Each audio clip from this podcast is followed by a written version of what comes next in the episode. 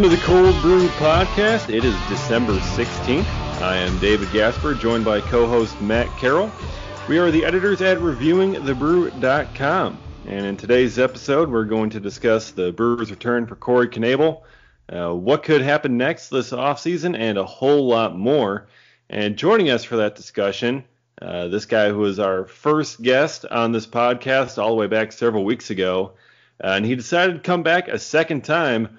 Robert Murray, no longer an unemployed MLB insider, but now the fully employed MLB insider. Robert, welcome welcome back to the pod. Hey, thank you for having me. I appreciate it. So when we first had you on for our first episode back by the trade deadline back in uh, at the end of August, um, we were saying like, hey, someone hire this guy, someone hire this guy. Like you you got to get him somewhere. And sure enough, uh, our bosses over at Fansided were listening, and now you are a part of the squad. You're a part of the family uh, here at Fansided. It's, it's great, isn't it? Yeah, it's it's awesome, and I mean, obviously, you and I have talked over DM. Uh, you Mm-hmm. you made it made it a possibility, and I'm very appreciative of that. Um, yeah, like never in a million years did I like envision a role like this, but it's been awesome, dude. Like writing my national column each week, uh, working for a couple different sites too, uh, working with a lot of different people. It's basically given me a platform to do my national stuff, and it's uh, it's been pretty freaking sweet, if, if we're being honest. I, I absolutely love it so far. Yeah, it's been great. I mean, you got your inside the clubhouse articles um, go up every single week. A lot of really good insight in there, including you know a couple of Brewers tidbits, you know, every, every now and then whenever you get something. But you know, yeah, and, and so you're doing the national column. You're also uh, running a couple of uh, team sites, right? Yeah, exactly. Cardinals and Astros working with some really talented people over there. Um, it's been keeping me busy for sure. I was like, I was talking. Um, one of the guys I run the the Cardinals site with, Matt Graves, and I was sharing my screen report. There was one day this week. Uh, this is going to sound absolutely ridiculous. My screen report for the day was 20 hours and 56 minutes. Oh man, Jeez. Yeah, sent uh, well over a thousand text messages that day, and yeah, it was it was a, it was a long day. Even though there's no action in baseball, there's a lot going on behind the scenes. oh yeah. Did you do you sleep at all? Like seriously? Um, so I'm actually turning into a bit of an old guy. I'm going to bed either between like 8:30 and 9 o'clock every night. Yesterday I actually crashed at 7:30. So Wow. that, uh, yeah, like I'm, I'm 24 going on like 94 here, which is not great, but um, yeah, no, I get up like every morning at like four or five and just get at it.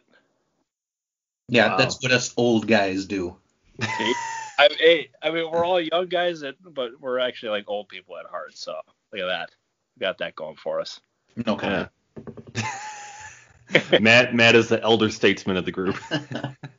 Oh yeah, hold on. 37. Oh yeah, you are the senior member of the group here. By, by a little bit. yeah. He's 24. I'm 24. Uh, crazy times. It, it Yeah. truly, truly is It's, crazy. it, it all goes downhill from there. Once you hit Yeah. about 28, let me tell you, that's that's when you start noticing the the pains and everything like that. Oh, 28. 28. You guys got a few years left in you. Okay, that was the back nine after 28 then. Uh, Yep, exactly. Oh man, that's gonna be a long back nine. yeah. Well, hopefully it's No only yeah, yeah. Yeah. Oh man. So yeah, at, at this point in the off season, I, I think it's really like this year has really kind of aged us all 10 years. It, it almost feels like the way everything's gone on. Um, and the off season is moving at a very brisk pace. Would you say, Robert? Very brisk. Yeah, I would say that's about right. Um, been unbelievable. Like James McCann is basically the only thing exciting that's happened. I mean, Trevor May too, but um, yeah, it's uh, it, it's pretty it's pretty slow right now. Uh, basically, everybody's waiting for JT Realmuto and uh, Liam Hendriks on the reliever side. Um, it seems like the activity has picked up a little bit this week. I don't know if there's going to be a flurry of moves like before the holidays or anything. Um, but I had a couple of pretty high-ranking executives and some agents like say the same thing to me this week. So maybe we have some activity in the next seven to ten days, but we'll see. fingers crossed. Fingers crossed for sure. Um, and yeah, you had the the James McCann. I think you were the first one with with the total uh, amount of money for James McCann, forty point six million. I heard I saw like three different people be like, it's a hair over forty million. It, it's a tick over forty million. It's a smidge over 40. Like everyone had it as a little bit more, but no one had the number until you were able to to somehow get it out. Yeah, I was I, I was one of the people that used one of those terms. I think I, I used smidge. I accidentally deleted the tweet though, which wasn't great. That, I don't know how. I but yeah, 40.6 million for James McCann was kind of eye catching, just because I thought going into the offseason he'd be two year candidate, maybe three years. But um, I heard pretty definitively that he was looking at four years, and the Mets had made that kind of offer to him, and the Angels sounded like they were in that ballpark. It was anywhere from three to four years with them. Um, but any team that went to four years was basically going to get him. And the Mets, when they went to it, seemed like they were going to get it done pretty quickly. But um, those talks hit a bit of a hurdle at, at some point, um, like right as they were getting serious, and it took quite a while for it to get done. Uh, but four years for 40.6 million for James McCann, strong. Like that is. Yeah. I, I would take 40.6 million dollars.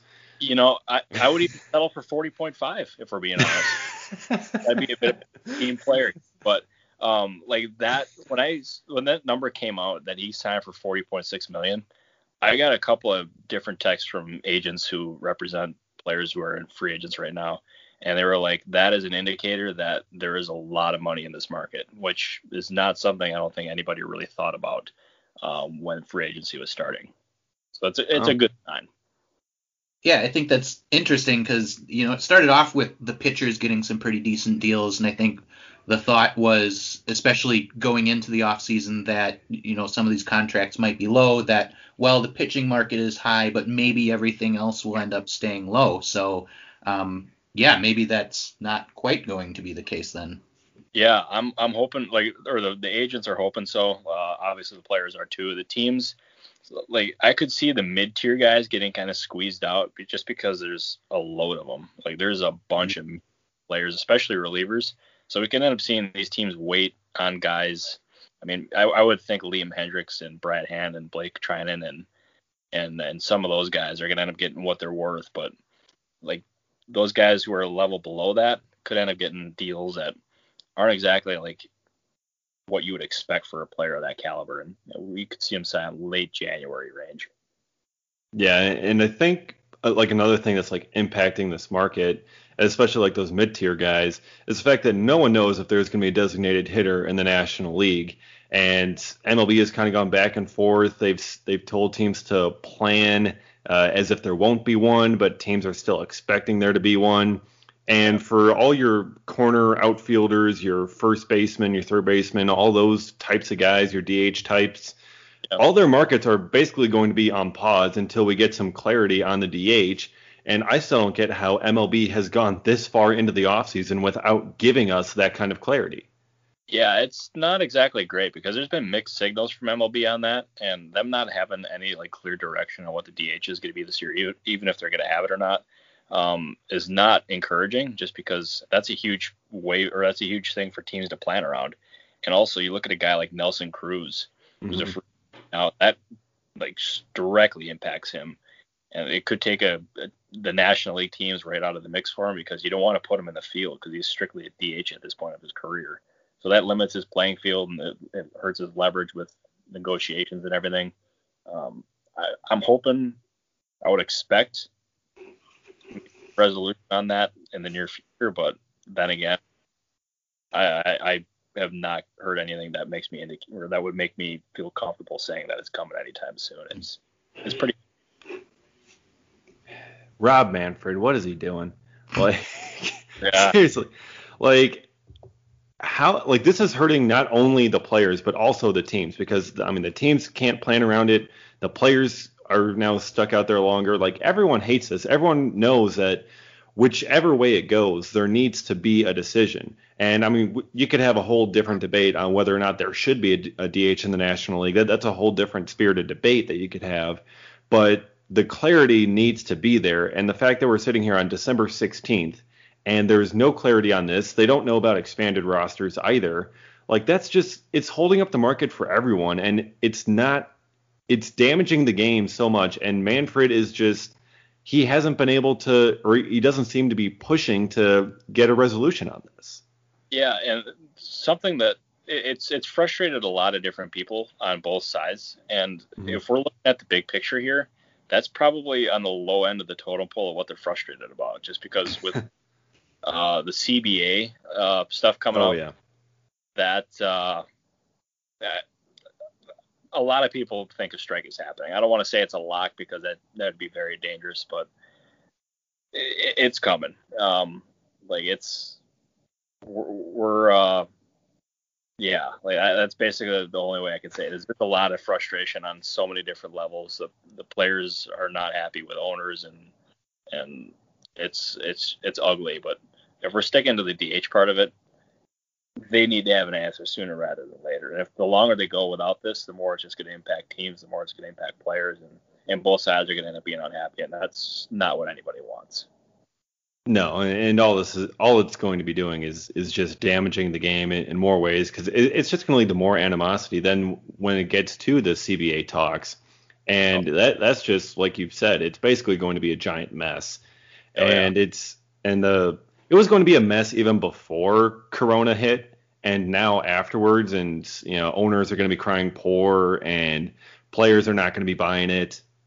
It's just going to lead to uh, an even bigger mess, and it, it's just going to be so bad for the game when it's like at a point where it can really like do some good and really kind of jump up in popularity, and it's just it's so falling off the rails. Yeah, and they had a point earlier this year where they could have been the only sport to return at a certain point, and they mm-hmm. didn't manage, and that was a huge missed opportunity. I know a lot of different people in the game were saying, "What are they doing?" And Major League Baseball, they just lost Chris Young in their in their uh, in the commissioner's office, and that that is a huge loss because he was one of the most respected people throughout all parts of the game. Mm-hmm. And him leaving to go to the Texas Rangers is gonna it might have an impact on what these negotiations look like. Mm-hmm. And from what I can gather, Major League Baseball is about to hire somebody from a team. Um, they it's not done quite yet.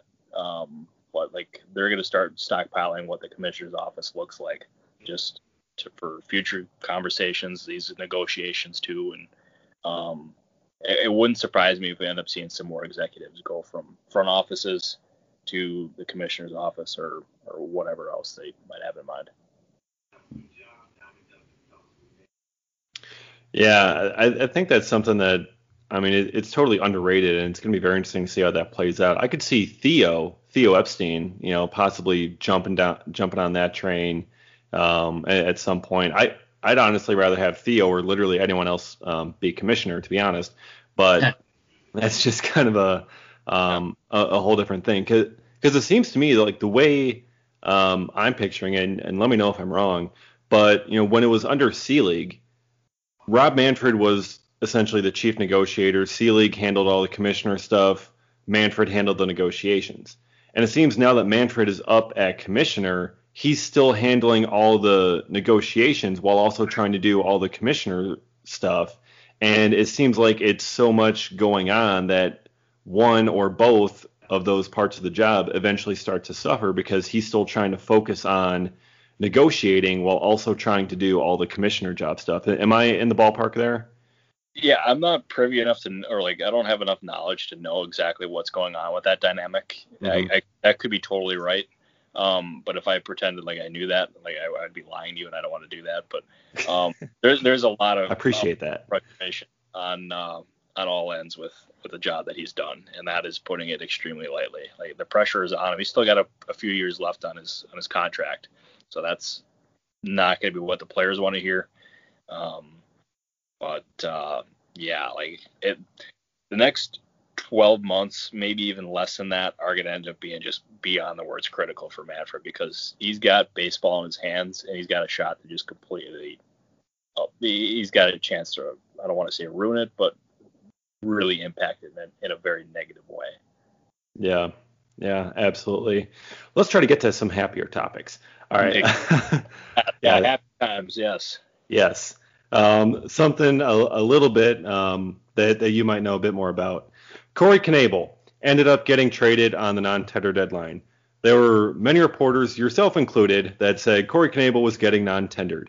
And then at the last minute, David Stearns says, you know what? Just to spite Robert Murray, I'm going to trade Corey Knebel and make his report seem wrong. And sure enough, that ends up happening. And Corey Knebel is now a Dodger. Um, can, can you just take us through what what happened in in that uh, series of events? Yeah. So basically, everybody expected Knebel to get non-tendered, and I ended up finding out like an hour before that it was coming. And I, I asked my guy if I could tweet it, and he was like, I would wait a little bit. And it got to about 650, 650 or 657 in that range. And I asked, Hey, is it still on course? And he gave me the thumbs up, and he mm-hmm. said, Go ahead. I was like, Okay, perfect. I tweeted it. Actually, it was that was probably about 652 that happened, and 655, and it's just silent. And I tweeted, like, everything's fine all of a sudden Brewers trade Corey Knebel to the Dodgers. Like this happened at the last second. Like it basically it, it popped out of nowhere. And it made a ton of sense for the Dodgers just because they had the ability to take on a salary like that just because they can spend money freely like that. And they also need a bullpen help. And Knebel, he showed some really good signs late in the year after some struggles early on. It, it would not surprise me based on what I've seen and what I've heard from people who are around Knebel, if he's able to bounce back into the pitcher that he was for the Brewers for the last few years, and that would be the the price was what a player to be named later was just named. I don't think it was anybody. Yep. Leo Crawford. Mm-hmm.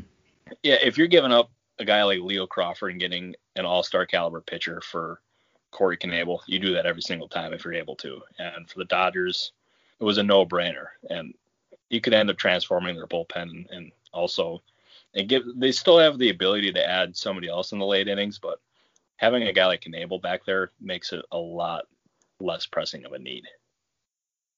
So now we get Crawford back in the return. Was there any indication um, that the Brewers were looking for someone specific, or was this truly a, you know, they ended up coming across this guy um, down in the Dodgers system that, hey, there's a guy we want. Were were they tar- Did you feel like they were targeting any anyone? Did anything kind of come out at any point? Yeah, I think this was a case where the Brewers they had some guys that they liked um, on the Dodgers, and this was they, they were going to give or they were going to release Knebel for nothing, and they were able to get one of these players that they liked for Knebel, and I mean it's something you have to do, and I mean, Crawford was Rule Five eligible. He didn't get selected, and as soon as he wasn't selected, the Brewers knew, okay, that was going to be the player to be named later. Um, so that, yeah, like I, I think he was one of the guys that they targeted, and it just ended up working out since he wasn't selected in the Rule Five. So that, that's how it went down. Or that's how it went down. Yeah. Yeah, that's that, that's cool that, that they kind of ended up getting their guy because I'm assuming like when it comes to these kind of things like, because this this trade came together in like five minutes. Like as you said, Dodgers just kind of calling up. Hey, we'll give you a player to be named later for for Knebel. And Brewers like, sure. I mean, like you said, it beats losing them for nothing. Um, and then like, is, is, that like, hey, here's a list of like five guys or whatever to begin with, or is it you just have your pick of the guy and we'll like hash it out later, or how how does that whole process work with a player to be named later? I, so it depends on the, on the different trades. I don't know what this one exactly was like, but usually you have a list of players that are going to end up being eligible, and um, you just decide on it um, after the fact. And in this case, it was it was pretty clear that Crawford was their guy, but it it just depends on the trade, and this one worked out very nicely for the Brewers and the Dodgers too. Yeah, I mean, I, I like Crawford. Like I looked at some of his numbers, you know, look, looked at some of the stuff, and I mean, he had a really good year uh, in, in 2019. Uh, put up a 2.81 ERA, I think, in Double A and, and Triple A or, or something. So, you know, he's a relatively advanced left-handed arm as a starter, so a lot to like there. Uh, but you know, he's he's kind of funky and, and crafty, and you know, a pitchability lefty kind of guy.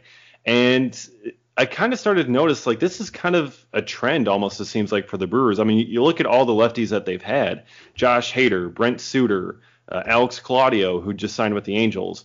uh, Crawford now, Ethan Small, Aaron Ashby, Antoine Kelly. None of these guys are like your your traditional normal lefties. I know most players probably say there's no such thing as a normal lefty, but there, there's none of these like traditional, just kind of regular three quarter arm slot, whatever lefties. Um, every single one has some sort of funkiness to their delivery or their arsenal or something like that. And Eric Lauer, I, I think, is the only one that seems somewhat normal uh, in that sense of the word. But is this just kind of like a philosophy of the organization that like whatever lefties that they do get, they have to have some sort of funkiness to them? Don't exactly a philosophy, and it, it, even if you ask the Brewers, which I mean I I did when I was on the beat with McCalvy and, and mm-hmm. Rose Court, they would deny it. Um, but there's got to be something to it because something that the Brewers really like to do, and you have to see it with Josh Hader and Alex Claudio, is those two, and you can even throw Brent Suter in there as well. Um, they all provide different looks, and they like providing hitters with these different kind of looks so they can keep them off balance. I don't mm-hmm. know if that's exactly how they're playing it out with all these guys because there's some really funky, as you, it's exactly how you put it. There's some funky looks on there. Mm-hmm. Um, it, they're thinking about matchups in the future, and that's exactly how they want to build, um, especially in their bullpen because you got to see what Craig Counsell's done manip- or manipulating his bullpen arms and everything. It makes it a little bit more difficult with the three batter rule and everything. But if you can have those kind of matchups, or if you can have those um, those different looks out of the bullpen in the future, I mean, we're not going to see some of these guys for quite a while, if ever. Um, that's a, a, really nice tool to have, and it also makes them like nice trade pieces too, should that opportunity come. But um, yeah, I don't know if it's exactly a philosophy, but it's something they definitely like. I think if this proves anything, it's that David Stearns reads reviewing the brew because David a couple years back had put an article out there about how the Brewers needed to focus on uh, getting some left-handed pitching in the organization. And if you look at um, the top 30 prospects list on MLB Pipeline at the end of 2019, Aaron Ashby is the only left-handed pitcher on that list in the top 30. Now you've got, like you said, you know, three in the top 10 alone. Not to mention Clayton Andrews down there at the bottom, um, who uh, could definitely work his way up at some point. Pitched for Team USA um, in one of the off seasons, so it's it, they've definitely focused on that over the last couple of years. Yeah, and it also makes you wonder: is uh, is David Gasper up there like a uh, or, or whatnot? He's throwing his little opinions up there. Um, but yeah, it's clearly been a huge emphasis for them because they really like having those left-handed arms out of the bullpen or even in the rotation. Um, for uh, for the Brewers, it's been a huge emphasis for them trying to add those guys, and um, we've seen it over the years with their draft picks. A guy, Antoine Kelly, when they drafted him, he was known as a guy with some really good stuff, but also he was pretty wild, and he's really taking well to the coaching down there. And I, I expect, based on the reviews that I've heard, he could end up being a piece that is a huge factor for them going forward. Um, he's got the stuff that he, he he's got like lightning rod stuff is basically it's been told to me. Um, so like for them though, like he's just one of the pieces that they've added that is really just that it's it's been a focus point for them to try to add left-handed pitching, especially in the bullpen. And um, I don't if they trade Hader, which I mean they're always listening. Um, but if if they trade Hader, they're gonna have options uh, available in the minor leagues to help ease that loss. And especially, I mean, they're gonna end up getting a haul for him if they do trade him, so that'll also help too. Yeah, and and it's about time, you know, David Stearns in the front office up there listens to to what I'm saying down here reviewing the Brewers. So, you know, David Stearns, if you're listening, I am available to be hired. Uh, just just so you know. Uh, so. yeah, I mean, they're about to be looking for someone, so. Oh, they are. Yeah, that's uh, little, I'll I'll leave it at that. Let's uh, little little hinted or little hinted scoopage there.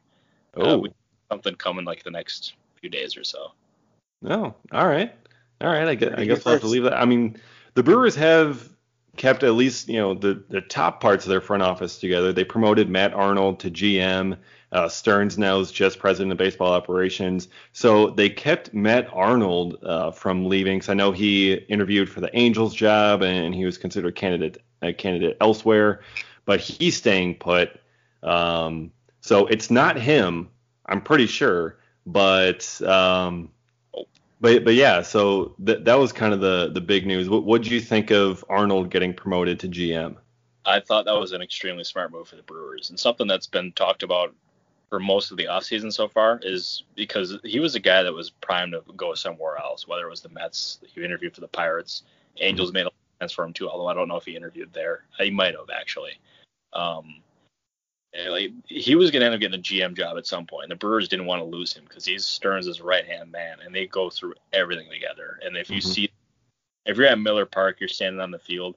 There's a very good chance that those guys are like right next to each other talking to Craig Counsell or or whoever else. And um, with Stearns being the president of baseball operations, and he was also the GM, he was willing to take down the GM title so he could give it to Arnold so he could keep him. There's always the possibility that Arnold leaves for president of baseball operations job in the future. Um, but for now, this really helps solidify his status in Milwaukee. And, and from everything I can tell, he is thrilled to be here. Like this is he's one of the most respected executives in baseball, and keeping him was a huge win for the Brewers because having him and Stearns as your one-two combo in the front office, that basically competes with anybody. Like they're very good, and and we've seen Attanasio um, give them the financial flexibility to make big moves in the past. Maybe we don't see that this offseason or even next offseason, but um, in the future, they're in very good hands. You mean the Brewers aren't going to be able to go out and get Trevor Bauer? Huh, man. Yeah, you know, I don't see it happening. I would your hopes up on that one. Oh yeah. man. Like there was there was one like so Marcus Semien, he's a guy that has been asked by a few teams uh, to play different positions, and I checked with the Brewers. It was like, you know what, I could see this making sense, and they were like, totally, he makes a, a ton of sense, except for that price tag. Like mm-hmm. he'd out of their out of their range too. So even a guy like Marcus Semien coming off of a down year, is going to end up being out of their price range, which not exactly uh, it doesn't bode well for their chances of adding a big player this offseason. Yeah, I think that's just about what most uh, most of us expected. The Brewers aren't going to be um, shooting for too much uh, th- this offseason. But yeah, but they did make one very huge signing, Dustin mm-hmm. Peterson, to a minor league deal the other day. yeah. Not really that big. I mean, that that that very big signing was completely overshadowed by this other guy in Milwaukee signing a giant contract named Giannis. Um, I don't know what was up with all of that, but it completely overshadowed Dustin Peterson.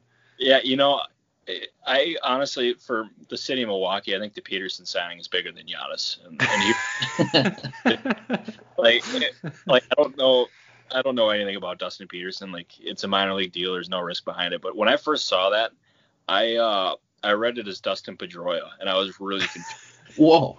Like, yeah, I was like, when was he a free agent? And yeah.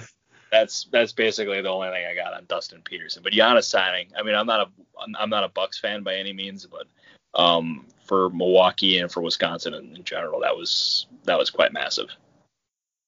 So that kind of speaks to some of the areas that the Brewers need to be looking at this offseason um, in terms of what the fans think and as well as what Stearns think is that corner infield spot. And we've now added a couple um, with him and uh, Zach Green down in the minor leagues. Um, and we bolstered that a little bit, but still really nothing to speak of at the major league level. Um, do you get a feeling that they're leaning one way versus the other in terms of bolstering first versus bolstering third, or just kind of seeing what is out there for both of them, or what do you think they're really prioritizing right now in terms of those two spe- positions specifically? Yeah, I think both of them are priorities, and you're going to hear Stearns say it all the time. He's going to look for an opportunity to add players at a cost that makes sense for them. And I was going through it before the show, and I think if we're if they're trying to add a first baseman, they can do it in free agency. And I think if you want to add a third baseman, doing it via trade might make a little bit more sense. Hmm. I because I mean the, the third base options in free agency aren't very inspiring. I don't think Eric Sogard has a chance of coming back. Um, mm. Todd Frazier um, comes with some question marks, And the options outside, I mean, you have Justin Turner too, but he's probably going to be out of the price range, and I, I can't see him leaving the Dodgers either.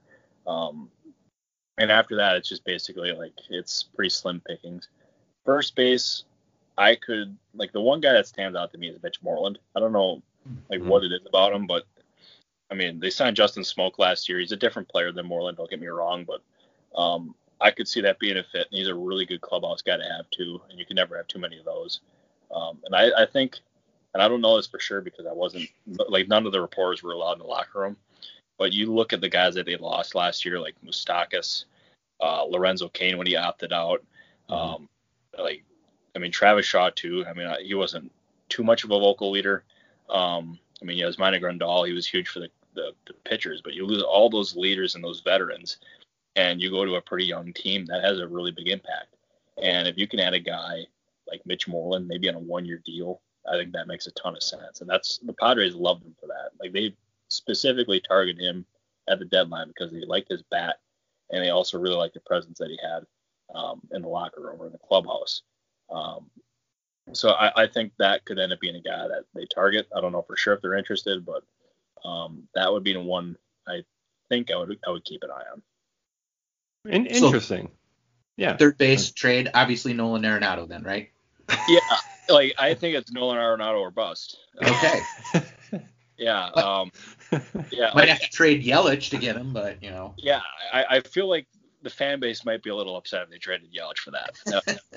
um, like it was, it was, it's interesting though because I had somebody describe to me that Arenado has a very similar um, trade situation to Giancarlo Stanton from a few years ago because mm-hmm. he's got the no trade clause and he can basically control where he goes.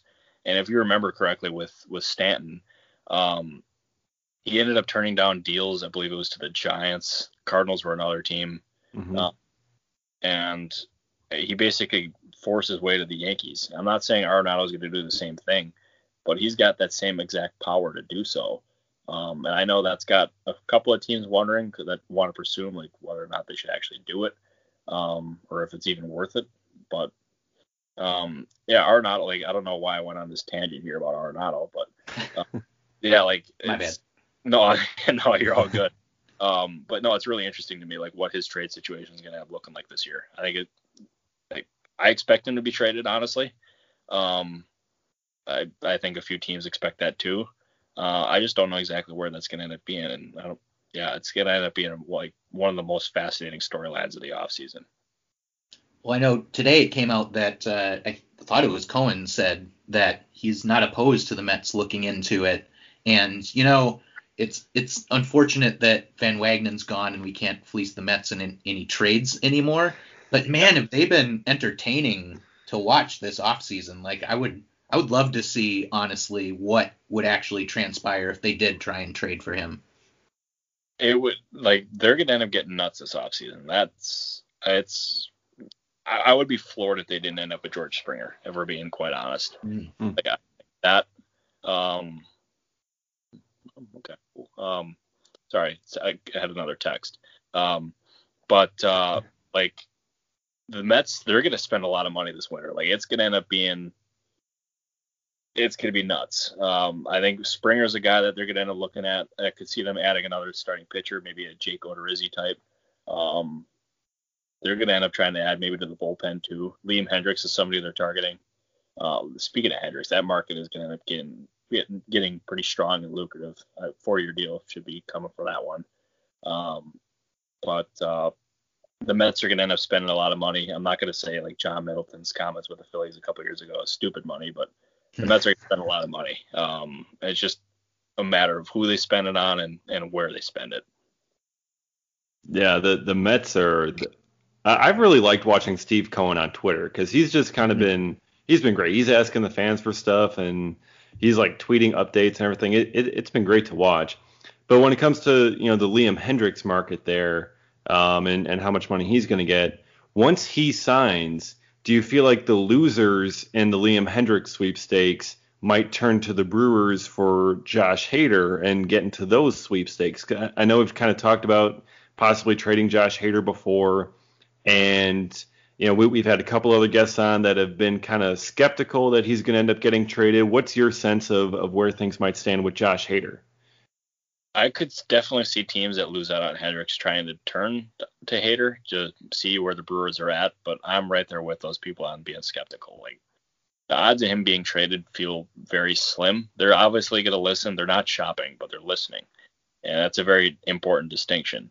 Mm-hmm. Um, I, I, think teams are going to be more inclined to turn into a Blake Treinen or um, some of these other top relievers. Like um, acquiring Hader is also going to cost teams a lot of money. Like the Yankees, I mean, a couple of names that I had heard mentioned in trade talks to the Brewers were Clint or Clint Frazier and Miguel Andujar.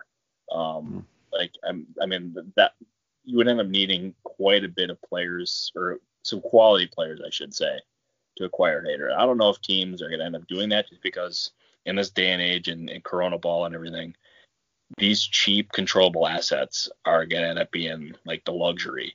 And Hader is due for a contract extension in the near future. And giving up those kind of assets for a player who's going to be making a ton of money. And he's also his arm angle and the way he he throws it um, makes him a high risk for injury. Um, like there's a lot of concerns there. I just don't know if a team is going to be willing to give up what it takes to acquire Hader. I mean, that, that's something that I mean, it makes a lot of sense, but also like you know, just thinking about what you could get for three years of Josh Hader. Um, I'm not entirely thrilled with, with Clint Frazier. I mean, he's been this much ballyhooed prospect. I know I'm I'm really bringing out the words here with ballyhooed, but yeah, it's a really good one. It's a strong word. Yeah. Yeah, very strong word. Yeah. But I mean, he's been this big prospect for a number of years, and he hasn't really been able to to jump out and do anything. Um, just kind of being like a fourth outfielder for a number of years, and I mean, especially with, I mean, he'd be the same thing in Milwaukee. He'd essentially be a fourth outfielder behind Braun, Yelich, and Gar- or Ye- Yelich, Cain, and Garcia. I'm I'm so used to saying Braun. I did I did this yeah. the other week too. Mm-hmm. Um, oh, it's incredible. But, yeah. Yeah, so like it, doesn't make as much sense. Andujar I could see because he's a third baseman, but you know his last like full good season was in 2018. You know he, he's had injuries and, and he's kind of been um, kind of stopped from playing everyday duty over there in New York at third. Um, so that's just it, it, doesn't really seem like New York is a good match in, in a Josh Hader trade with the assets that that they have. I so I, I, should actually preface that I heard Frazier's name last year before they ended up signing Garcia. Oh, okay. Um, like that. I mean, they discussed that makes more sense. And I I also think from a need standpoint and what their farm system looks like, I actually think the Yankees are the ideal fit for the Brewers for a Hader trade. Like really? That, that's uh, I've had a couple of people with the team tell me that same thing. Um, oh. like that, that they're uh, I don't want to say they think it would be a good match. It just it takes two to tango, and I don't think the Yankees or any of these teams are willing to part with what it takes to get Hader, just because it's going to take. Uh, I'm going to try to use one of your words here. A, a boatload is what it's going. Ah. It's gonna, um, yeah, it's going to take a ton. Yeah. Yeah. Yeah, I would certainly expect that, and you know, Stearns is not the type of guy to go off of his price, you know, very much. Like he's he's going to stick to it.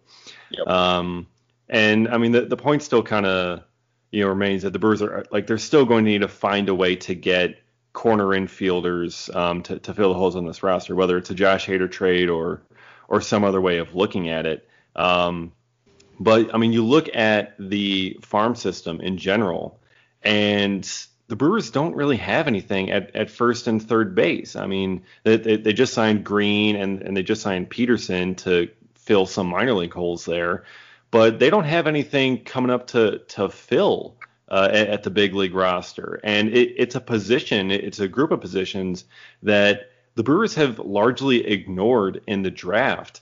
And I mean, I, am looking at the last five years that that, the, that David Stearns has been there, that they've been running the draft they have taken four corner infielders in the first 10 rounds. They've spent a second round pick, which is on Lucas Erceg, who straight up he can't hit. Uh, a third round pick on KJ Harrison, a first baseman that they traded for Gio Gonzalez. A fifth round pick on a high school third baseman, Nick Agnetuk. He got released this summer. And a ninth round pick on a college third baseman, Dallas Carroll, who was released. after after hitting a buck 25 in A ball. So the, the Brewers haven't spent any sort of capital at first and third base. Meanwhile, at, at catcher, they've spent a second round pick, a third round pick, a fourth rounder, a fifth rounder, sixth rounder, seventh rounder, ninth rounder. They have drafted seven catchers in the first 10 rounds in the last five years. They've got a ridiculous amount of catching depth, way more than necessary. They, they've got more catchers than they know what to do with. And meanwhile, they have nothing at the corner infield. And I know they value up the middle guys, but I mean, you need you need to draft some corner infielders and, and spend some early picks on them too.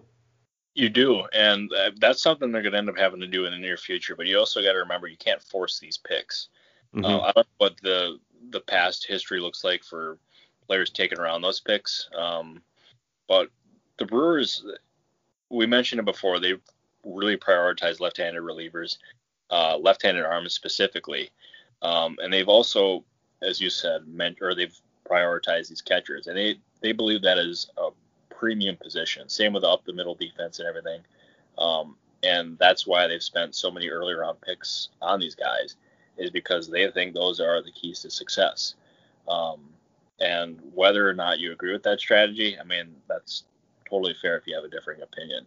Um, but that's how they that's how they operate. But they also, at the same time, is they, they need to upgrade those positions because first and third base in the majors, that it's abysmal right now. Mm-hmm. Um, same thing in the minor leagues. It's it's bare is what it is, um, and they're not going to be um, they're not going to be at a very high level if uh, if they don't have those positions filled. And like you saw when they were at their best in 2017 through 2018, they had Moustakas there, they had Travis Shaw hitting well, they had Jesus Aguilar hitting well, and now they have Daniel Vogelbach and Luis Urias. Yeah, yeah. I mean he's, of. I mean he's decent. Like, um, that trade still um, looks like a mess, but like they don't have anyone there that I would call an above or that would call an, an above average player, and that's a huge concern going forward. Like they have plenty of time this offseason to fill it, but until they do, you can't really take them too seriously as a contender. Yeah, absolutely, 100% agree. I mean, you, you look at like, like, you said, I mean the cupboards are bare. Like they don't have anyone in, the minor leagues that's really worth a damn at the corners. Like it, it really is. You look at those guys and you got like Ryan Aguilar, a 31st round pick. You got an undrafted free, you got an international free agent in Ernesto Martinez, who's 21 years old down in A ball. Like those are the only first basemen that they have, and they got nothing at, at the position. I mean, they, like like we were talking about, they haven't really drafted it, and I mean they got lucky with Jesus Aguilar claiming him off waivers um, when, when they had him, and just kind of looking at their farm system as a whole, there's not really much for for power hitters in there. They got Tristen Lutz, an, an outfielder who's got some power. Uh, you got Garrett Mitchell, who they just drafted, who has some power, but they haven't seen it in games yet. Haven't been able to tap into it. What else do they got for power hitters? You, you got Feliciano, who's got some pop. You got what? Thomas Dillard, uh, a catcher, first baseman type that that's far down. They all their hitting prospects they're all hit over power kind of guys, and, and, they're all up the middle type players. They got no one on the corners. They, they got no big boppers. They got no power hitters. And you know, as much as as important as getting up the middle guys that that get on base um, and getting guys with big hit tools, as important as that is, you also need power, and, and that's another important part of the game that they don't have pretty much anything of. That they, they got no power hitters outside of Tristen Lutz and and Feliciano's got some power, but like that's all that they have down on the farm for for true power type guys that can be in the middle of the lineup and hit 30 plus homers a season. Yeah, and the game of baseball is trying to toward the home run, and not them mm-hmm. not have guys at the corner of the infield where those are two like premium power positions. That's a, a huge concern, and something I'm sure they're going to end up looking at in free agency. Uh, they thought they were going to end up having that kind of guy last year with uh, Justin Smoak, but that uh, I was going to say that signing went up in flames, but that would have been. Uh, that, we'll allow it. Yeah, thank you. I, thank you for allowing that because I, I wouldn't have if you ended up throwing me off in this podcast. Um, but uh, hey, I make puns just as bad all the time. Mhm. yeah, well, we, you've seen my puns on Twitter. They're not very good. We're, Yeah, I've uh, also seen your food takes on Twitter. They're also not very good. And by a lot of those. Like there's some of them I've come down to like the I've I've I've I've seen the light like uh, peanut butter and chocolate together, primo, like very good. Finally. But uh, Did you have a Cinnabon? I have not like they never showed up. So Oh. Yeah, so All right, we're, uh, you you and me, we have to go to like the mall or something. We have to we have to find a, a Cinnabon and we gotta we we gotta let you know how good it is. that sounds they good. still I mean, exist? wait, what's that? Are they still out there? Do they still exist? Yeah. I can't remember the last time I saw one. Yeah, their uh, their Twitter account actually well came at me that one day, and then yeah, because you you tagged them in that tweet. I, now I remember. It's all Yeah. You know. So Yeah, 'cause you said icing or, or frosting ruins cinnamon rolls, and I'm like, oh, Cinnabon, Oh, help this man see the light. Yeah, no, that- one I stand by. Like, so what I do um, is I scrape the the frosting into the garbage. Oh. Um, It's such Yeah. a waste. so, um, but yeah, like, um, what was I gonna say? There was, All right, there was- now we're kicking you off the podcast. totally fair, totally fair. but we've, uh, I mean, you and I have gone to uh, Chipotle together at the winter Yeah. meetings. Now we're uh, our next mission, our next winter meetings is going to involve Cinnabon. So, yeah. to go back to well, what were we talking about again? Corner infielders, I think. Oh yeah, oh, yeah, of course- get- getting power, yeah. yeah. Um, I mean, they thought they were going to have that with Justin Smoak, and that signing did not go well at all. He was designated for assignment basically halfway through the year, and they took a flyer on Daniel Vogelbach, and he was actually like not bad, and he was a former All Star a couple years ago, Mhm. and Stearns thought he could end up being lightning in a bottle, and it turns out he was right. Whether or not he's able to com- like carry that over into next year, I'm not exactly sure, but he showed enough signs where the Brewers can can bet on him being a, a part of this equation going forward. But that should not stop them from adding a first baseman. They they absolutely need to acquire a third baseman because their everyday guy is not on the roster right now. Like I I I think Luis Urias is very talented. I, I just don't know if he's the guy that they can rely on uh, for 162 games, if that's what they play going going forward, of course. But I also wonder if an Orlando Arcia trade is still possible. Oh, I don't like. I haven't heard any anything specific on that, but those rumors were pretty strong for a good 12 months, I would say. And Stearns is open to anything, and they they envisioned Urias as the primary shortstop going forward, um, or uh, when they acquired him, I should say. And as soon as he got hurt, Arcia stepped in, and um, but uh, I had a Brewers executive recently tell me that they need Arcia, and so I would say a trade is unlikely, but you can never rule anything out, I guess. So do you think with their philosophy around corner infielders, do you think it was just a case of they just always assumed that they would be able to acquire one of these guys in free agency via trade? Because you think of, you know, Mike Moustakas, they got via trade and then they signed him. They traded for Travis Shaw. They were able to sign Thames. They were able to, I think Aguilar was waivers, correct? Um, you know, they were always able to find someone, but is it now just a case of that strategy doesn't necessarily work so much because the well has kind of run dry? I think that's a good way of putting it, and I, I think it's still possible for them to add those kind of guys in free agency. But a key for them going forward, because they're a small market team, is they're not going to be able to afford the top of market of these kind of players. Is developing your own and having these guys sign cheap, and they don't have anyone in their farm system to do that, and that's a huge issue. So I think they can continue to add these guys in the short term. Um, I think that's going to what they have to do this offseason in order to like fill those positions. But in the draft this year, next year, uh, going forward or what whatnot, they're gonna have to identify these kind of players so they can build around them in the infield because, as I said, they have nobody there to, to do that right now. Yeah, absolutely, and, and especially because I mean this 2021 draft class is going to be so deep. I mean there are only five rounds in 2020, and a lot of guys are getting their college eligibility, like they're they're getting an extra year. So there's going to be so many guys eligible for the draft this year. It's going to be such a deep group, and you're going to have plenty of guys to choose from. And you could see a lot of guys that probably would go maybe top half of the first round that will fall a little bit because there's simply so many good players. And that's where having that competitive balance round A pick at like 32 overall, I think, is going to be huge for them. And the past couple years, they've traded it away. And I've been I've been saying this year, don't trade that pick. You need that top 35 overall selection to help fill out this farm system. Yeah, I think w- one of their previous picks like that, they ended up trading what was it for Alex Claudio? Yep. Who Yep. Uh, just Angels today, by the way, uh, old Yeah. friend. Um, but uh, yeah, like this, this is the kind of year that is going to be really crucial to the Brewers, and especially with having that kind of a pick, because as the those really good players that will go early on in the draft are going to end up sliding a little bit, and this draft is going to be really deep. Um, so them having that kind of a pick that early is a potential building block going forward. Um, so I don't, I don't envision them trading that pick unless the opportunity is just too good to be true. I think that's the biggest need going forward in the draft and maybe even free agency is just adding to those two positions because like first and third base are I I said it before they're bare, but they're more than bare. Like it's it's completely like deserted.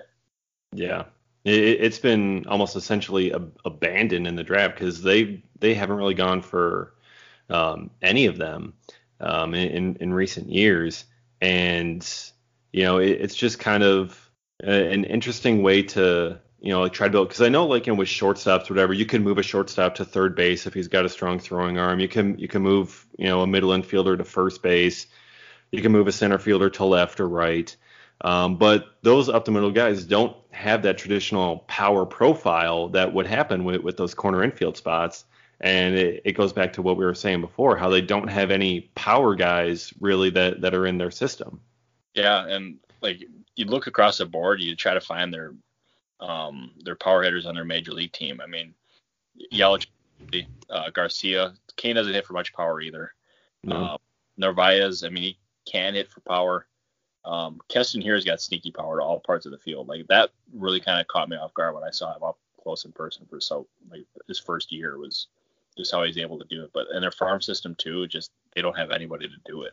Um, it's a huge concern because, as I said before, it's the game of baseball is shifting toward the long ball, and them not having many of those guys that go alongside Yelich big concern, especially since he signed for so much longer. I mean, having Yelich is a nice tool to have in the toolbox, but you got to surround him with some really good players. And they have Keston Hiura, but as far as long-term building blocks, that's basically it. Um, yeah. It's uh, it's not a good position for them to be in. But if there's anyone that I would trust to change that quickly, it would be Stearns and Matt Arnold because they're two of the best executives in baseball. Absolutely. And that's what our um our batting average article uh, sought to find out because we had a couple weeks ago looking to find David Stearns' batting average. Yeah. Yeah. Cool. Yeah. Thank you. I appreciate it. Um, but yeah, and, and you look at you know what Stearns has done. I mean, in the trade in the trade market, he's been phenomenal, really, with, with how his trades have worked out for the team. I mean, some have been bigger than others, some were very small, but I mean, the way he's been able to get essentially three out of every four trades as as a hit for the team. I mean, that's that's something that I don't think you see very often. And also, like, if the Brewers are going to find any long-term building blocks this offseason at first and third base, if, if they want a long-term solution, they're going to have to trade for it because, no, like, like we were saying, no one on the free agent market really kind of fits as a long-term solution as either at either first or third base, and they don't have anything coming up in the minors.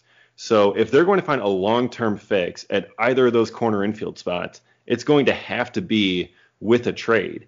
And I mean, I know Eduardo Escobar, like he's he's only got a year left. I'm not sure how much he'd be a trade candidate, but I mean, you you could look at, you know, any of these like look at Pavin Smith maybe for Arizona. I mean, he's a first base prospect, just about big league ready, but they got Christian Walker over at first base. So where's Smith going to go? So he could be a guy that you know maybe they could move around or, or something like that, but he'd have a long long term control and he could possibly fix uh, the Brewers at first base, and he'd be there for six, seven years. Yeah, and with Stearns, you you always I think what you said is right, but with him you always have to expect the unexpected.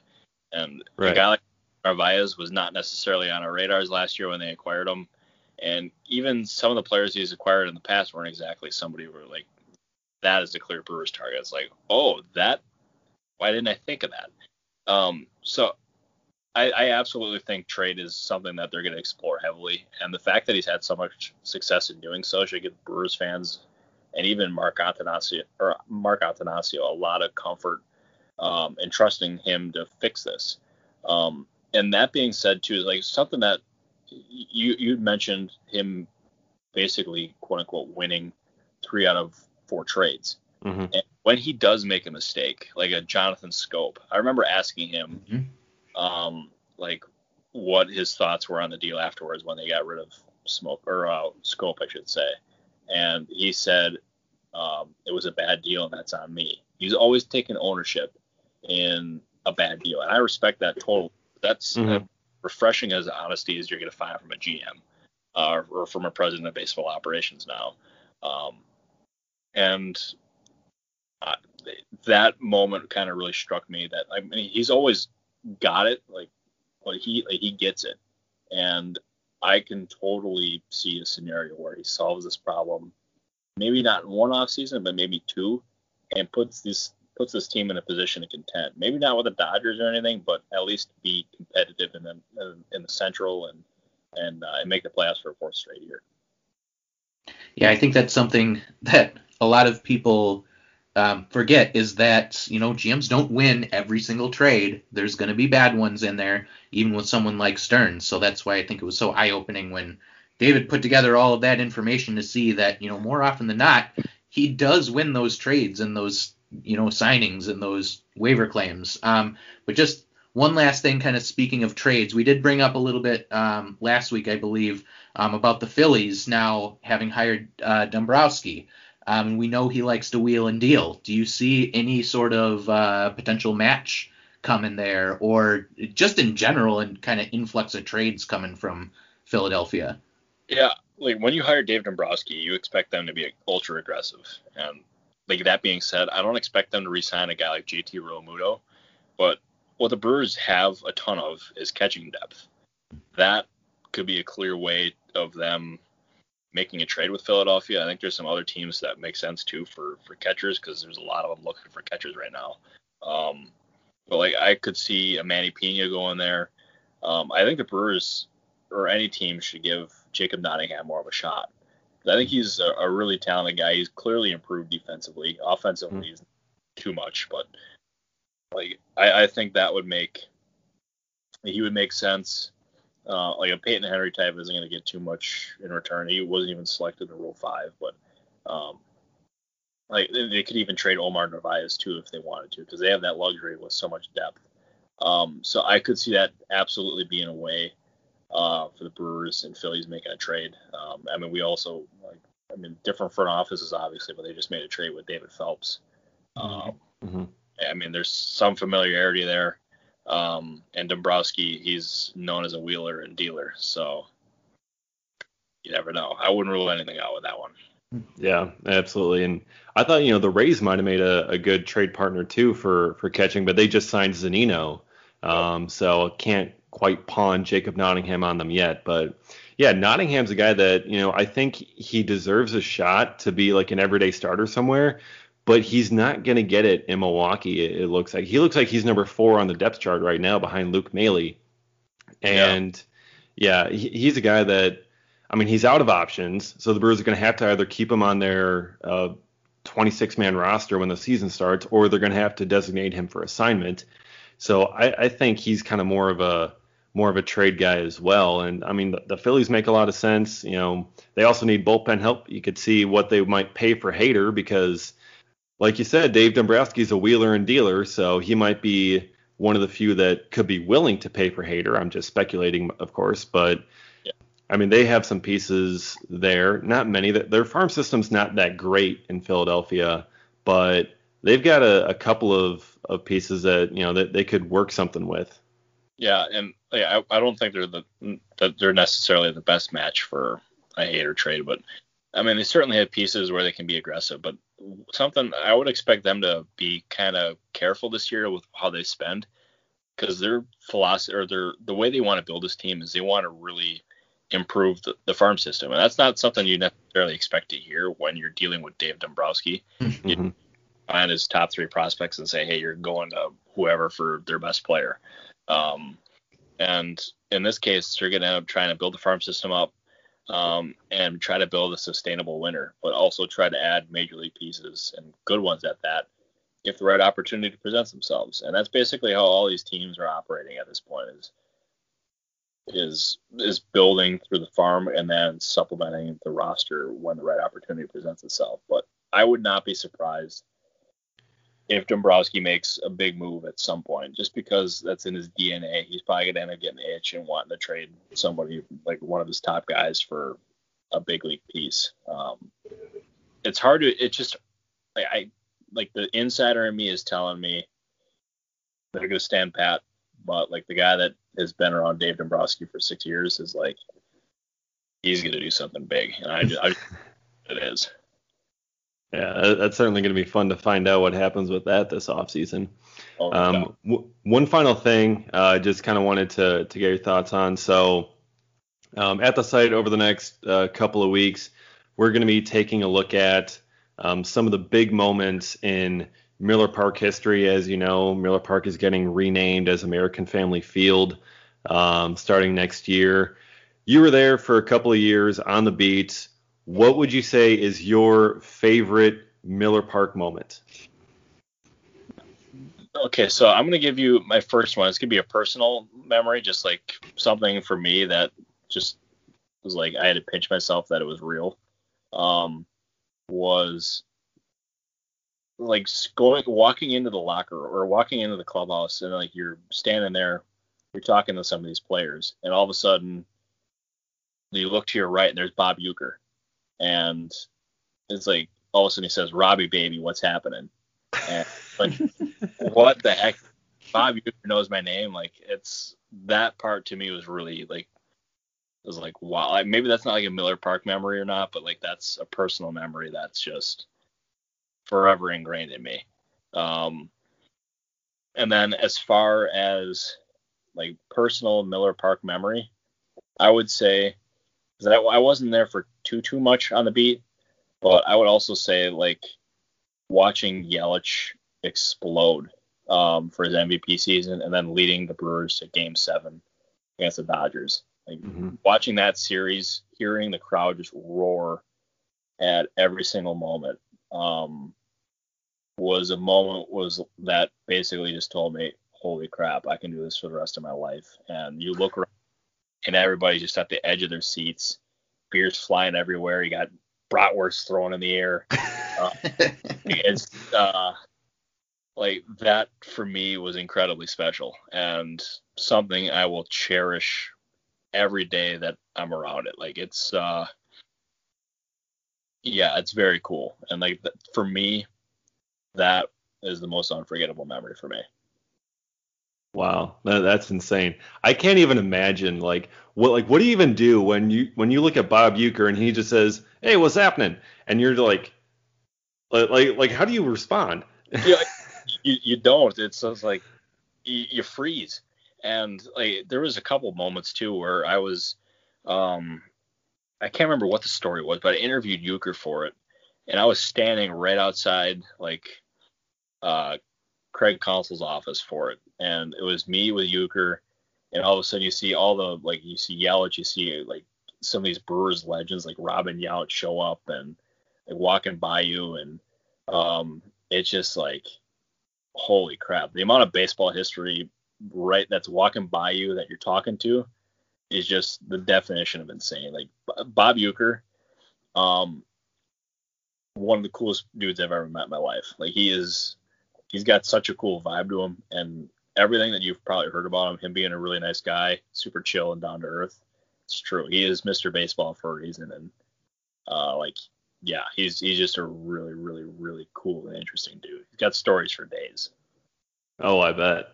Oh yeah, like there's they're not for this. I'll let Bob tell him if if he's ever on it. But Yeah. um, If we can get Bob Uecker on this podcast, I, Yeah. that would be the biggest day of my life.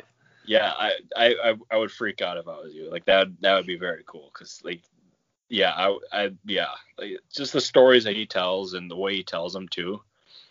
It's just Yeah. epic. If you if you've got an in to help get him here, we'd very much appreciate it. God, I wish I had an in with him. They uh they basically put that guy in Fort Knox. They don't make him very very available, but um just being around him and everything was uh special, to say the least. Yeah, absolutely. I mean, that, that's just that, that's just incredible to like. I, I remember seeing like a tweet or whatever, like which former major league player would you want to have at your Thanksgiving table? I'm like, the only answer is Bob Uecker, simply like for all the stories that you could have. Oh, exactly. If you say anybody other than Bob Uecker, I don't think he can be trusted. Uh, quite. I mean, Yeah. some other guys that would be really entertaining, but Bob Uecker, yeah, he would he would make things very interesting. Oh yeah, that'd be that'd be a lot of fun at dinner. Uh, Oh yeah, I don't think there'd be much eating. I'd just be talking or I, just like glued to the conversation the entire time. Oh yeah, for sure. Yeah. Uh yeah. Bob Uecker, what a guy. Robert Murray, also what a guy. Robert, thank you so much for for joining us this week on the Cold Brew podcast. A lot of fun having you on. A lot of great insight, and uh, keep plugging away, and and hopefully soon we can get some moves and, and get this uh, off-season market rolling. I'm trying my best. I I'm hoping I can get some moves, but I appreciate you guys having me greatly. Always a pleasure. All right, always always great having you on, Robert. Thank you so much. For Robert Murray, for Matt Carroll, I'm Dave Gasper. This has been the Cold Brew Podcast. Be sure to uh, stay tuned uh, to the site and to, um, to reviewing the brew. And uh, stay tuned for all next episodes coming up um, in future weeks on the Cold Brew Podcast.